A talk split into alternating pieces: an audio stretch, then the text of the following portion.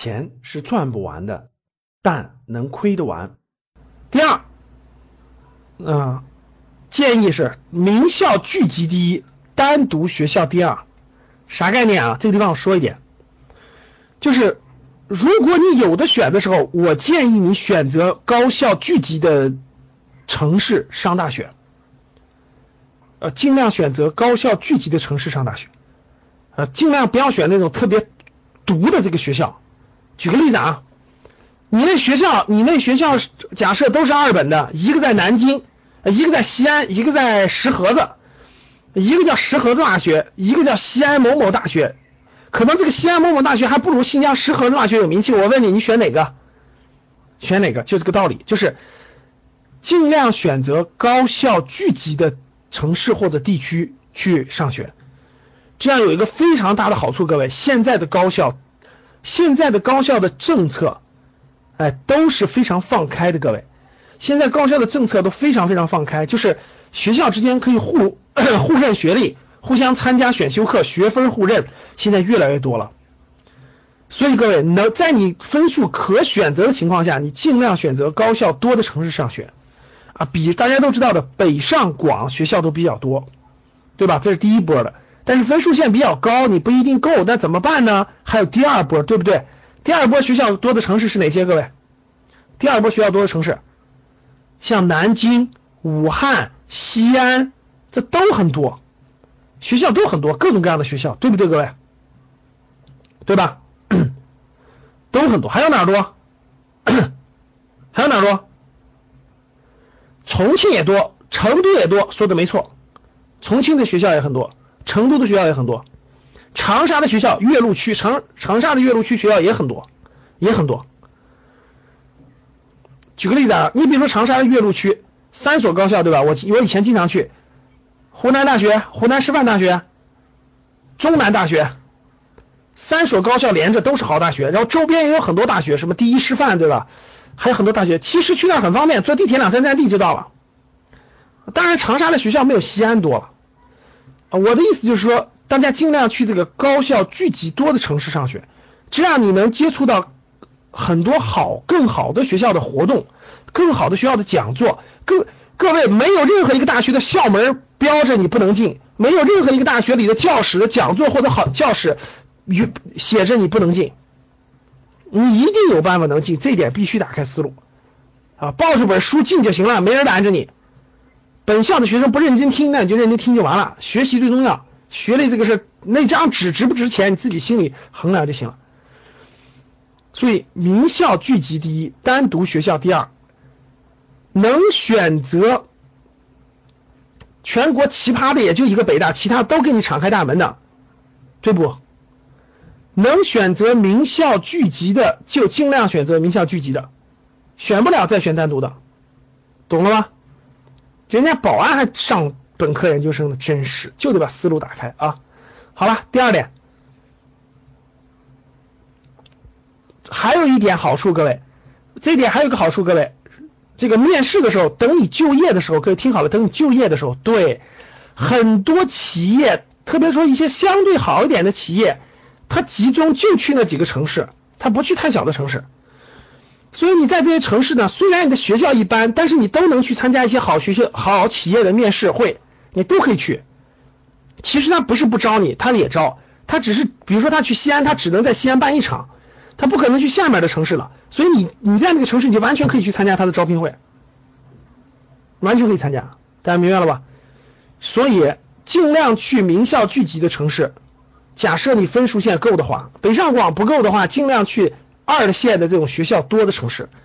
这样你的朋友，我说一下，第一点，听课可以听，听课可以听更广的课程，对不对，各位？咱去不了南京，咱去不了西安嘛，对不对？第二，结交的朋友不一样。结交的大学最重要的是交，很有一件事，很重要一件事，交更多的朋友，交更多的朋友。朋友就是就是高校的学生，他们能改变你的命运。各位，当你遇到一个真正的牛人你跟着他一块做的时候机会就很多就来了。所以说你会接触到更多更多的朋友不单单是你这个学校的单一学校的朋友。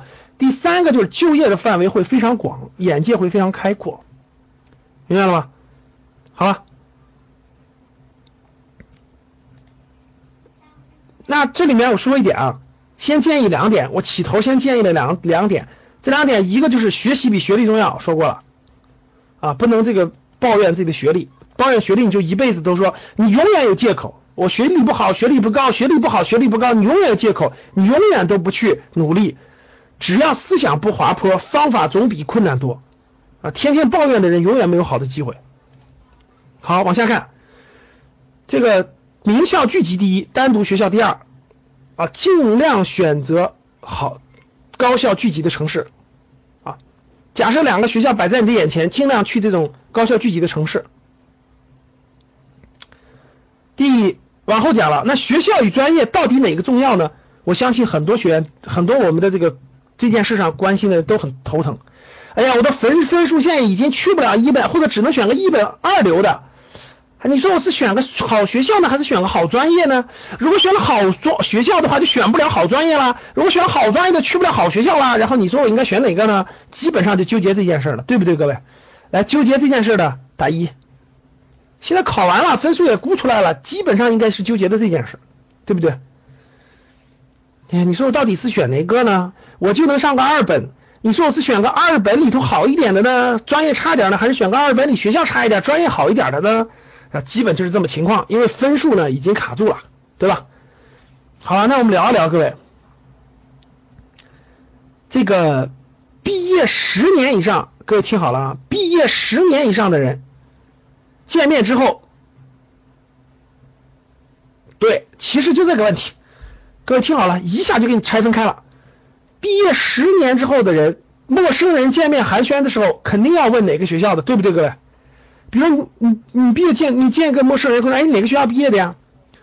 这就跟当年大家都是黄埔学校、黄埔军校毕业的。我问大家，今天见面以后，还有人会问你，老兄，当年你黄埔是学陆陆兵的，还是学工程兵的，还是学挖战壕的，还是学这个指挥的？选哪个？我问大家，还有没有人问这个问题？其实几乎没有了，对不对，各位？就跟。什么什么撒贝宁的主持人一听一说，首先是北大毕业的，其次才知道是法律专业的，懂了吗？他要不听都不知道他做主持人了，对不对，各位？就这个道理，啥意思呢？各位听好，时时间越久，你身上的标签儿，其实你的专业标签会淡化，时间越久，因为你未来的人生可能做很多很多事情，可能你当大老板啦，可能你当了专业运动员啦。可能做了很多很多各种各样的事情了，最后我跟你说，你会说哪个学校毕业的？真的是这样。其实我们校友聚会的时候，我已经忘，我从来也不问别人学什么的，或者是不知道别人学什么专业的，我们都会问你是哪个学校毕业的，或者你当时在这个学校里的哪个专业哪个学院，对不对？各位，你们是不是都有学院？所以，所以各位看好了，学校其实挺重要的。第二。十年之后，对说格局，你是哪个学校毕业的？格局商学院毕业的，牛，仅次于北大清华商学院。二十年后从事事业范围远远大于专业。各位听好了，专业这个事情不决定你的一生。我觉得你只要有信心，就他就不决定你一生，真的是这样的。你可能一辈子真的是做的跟专业相关的事情，但是我可以告诉大家，专业不不限制你的一生。大家想想，一个本科专业，其实。我们教室里很多人都是大学毕业的，对不对？我问大家一点，你要是真想学那个东西，真感兴趣学，我问你，一年你就学过四年的东西了，你认不认同？各位，你认不认同？你要真想学，翻回头，假设你毕业两年了，你突然发现这个东西我真想学，你一年就超过前四年学的了。所以各位，你要坚信一点，你真想学一个东西，你绝对能超过所谓的那个专业毕业的学生。你真想学，银杏同志。完全不一样的这个那啥啊，好，恭喜继续啊，这个沉淀不一样啊，这不一样啊，你咋净想的是不可能呢？没关系啊，可以欢迎交流，提的是可以的。有些专业不，其实我觉得啊，研究生就不好超越了，学那个东西学了七年想超越它挺难的，但是本科的大多数专业。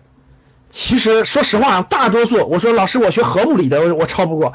我说大多数真想学，你下恒心学，一年绝对能超过他三年，绝对的。真想学，只要你的智商不低，你只要智商都能过那个基本档，基本都可以。其实主要在于你的信念，在于你有没有这个信念啊？学采矿的干人力资源，好，所以我我我也想说一句，各位，大学期间要干嘛呢？没关系，银杏同志，大学期间要干嘛？大学期间要打开视野。各位听好了，我说一个颠覆你们思维的事儿啊。学这个社会为什么要办学校？各位，办学校为什么要有专业？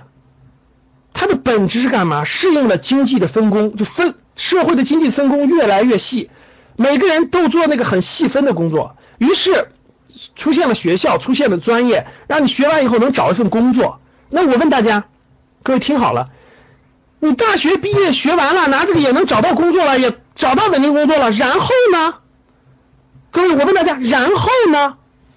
社会上有没有大学告诉你一件事，说同学，你除了可以解决你的温饱问题以外，你还可以向更高的方向发展？有这样的学校吗？有人告诉你说，同学，你除了一个月可以赚到五千块钱可以生活以外，你可以做更有意思的事情，可以挑战你更大的能力，可以做更多，有吗？没有各位，这就是现在教育有一个脱节的地方。其实社会分工越来越细，并没有错，他会把每个人分得越来越细，但是它本质上是违背你的，违背你的人做更大的能力的时候，做更大的事情的时候，你要有更广阔的视野。所以我觉得大学千千万不能被你的专业所限制了。如果你被专业所限制了，别的东西都不看都不问，你大学白上了。就这句话。现在中国搞房地产搞得最好的那波人，有一有一个比例的人非常高，你们知道，学历史的。各位记住，你想成为未来成为干更大事情的人、更大视野的人、更大成就的人，你大学期间一定要广开视视野，绝对不要陷在死专业里。陷在死专业里，你绝对跳不出去，你就是个死打工的，你以后的出路只会越走越窄。我今天就敢这么说。不是让你去掉到专业里的，而是让你去打开视野去了，历练能力去了，锻炼更多的能力去了。专业只是个很基本、很基本的，它只保障你的能找份工作，但它绝对保障不了你更大的发展，明白吗？所以不能把视野锁在专业里。我问大家一点：今天做互联网的有几个当年是学互联网专业的？我说今今天这句话有点那啥了，大家想想，五年前、十年前有几个是当年学互联网？如果马云说我是学英语的，我我我以后只能做英语老师，只能做翻译，我别的都不能做。我问大家，这叫什么思想？这叫什么思想？各位，如果马云说我是学英语的，我也只能教英语，我已经到大学教英语了，我只能做英语这件事，了不得了，我办个翻译机构。这叫井底之蛙，说对了。所以永远不要让别人告诉你，同学你是学这个专业的，你只能做这个。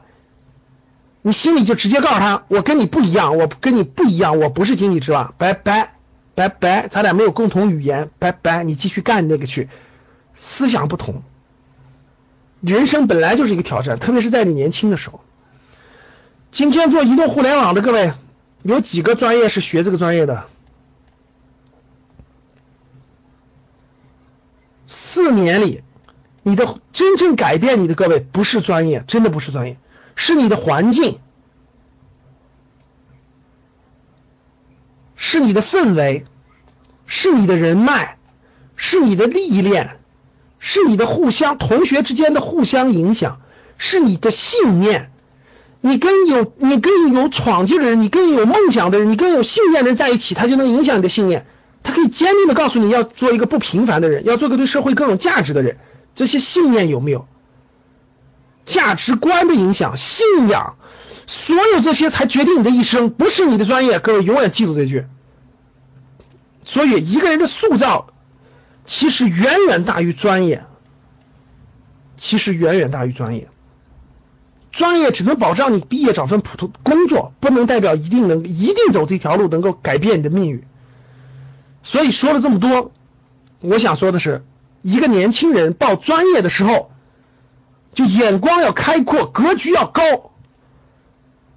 我说这句话不代表你身边的可能很多人告诉你，这个学完这个专业好找工作，你就瞪他一眼说，难道我未我的未来就是要找份工作的吗？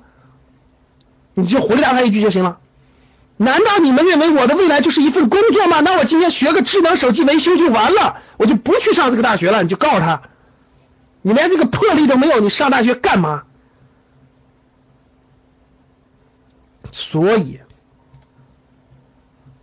我上大学的时候，其实我也不知道怎么报专业。实话实说，各位，我就我记得我父母问我的时候，我就我就一点，我要报北京、上海的学校，别的我都不报。我我印象非常深刻，我根本不知道大学要报哪个专业，各位。但是我有一点非常坚定，我要报北京、上海的学校，别的不报，就是就这么简单。出发点，因为我觉得不一样。就是这个意思，各位，就是我觉得你要相信，你连大学都没上，你要如果认为你自己未来就是一个月挣几千块钱的人，你就真的是，所以说你的这些东西对一个人的影响才更重要，明白吗，各位？因为你是你你什么都有可能。好了，今天的分享就到这里吧。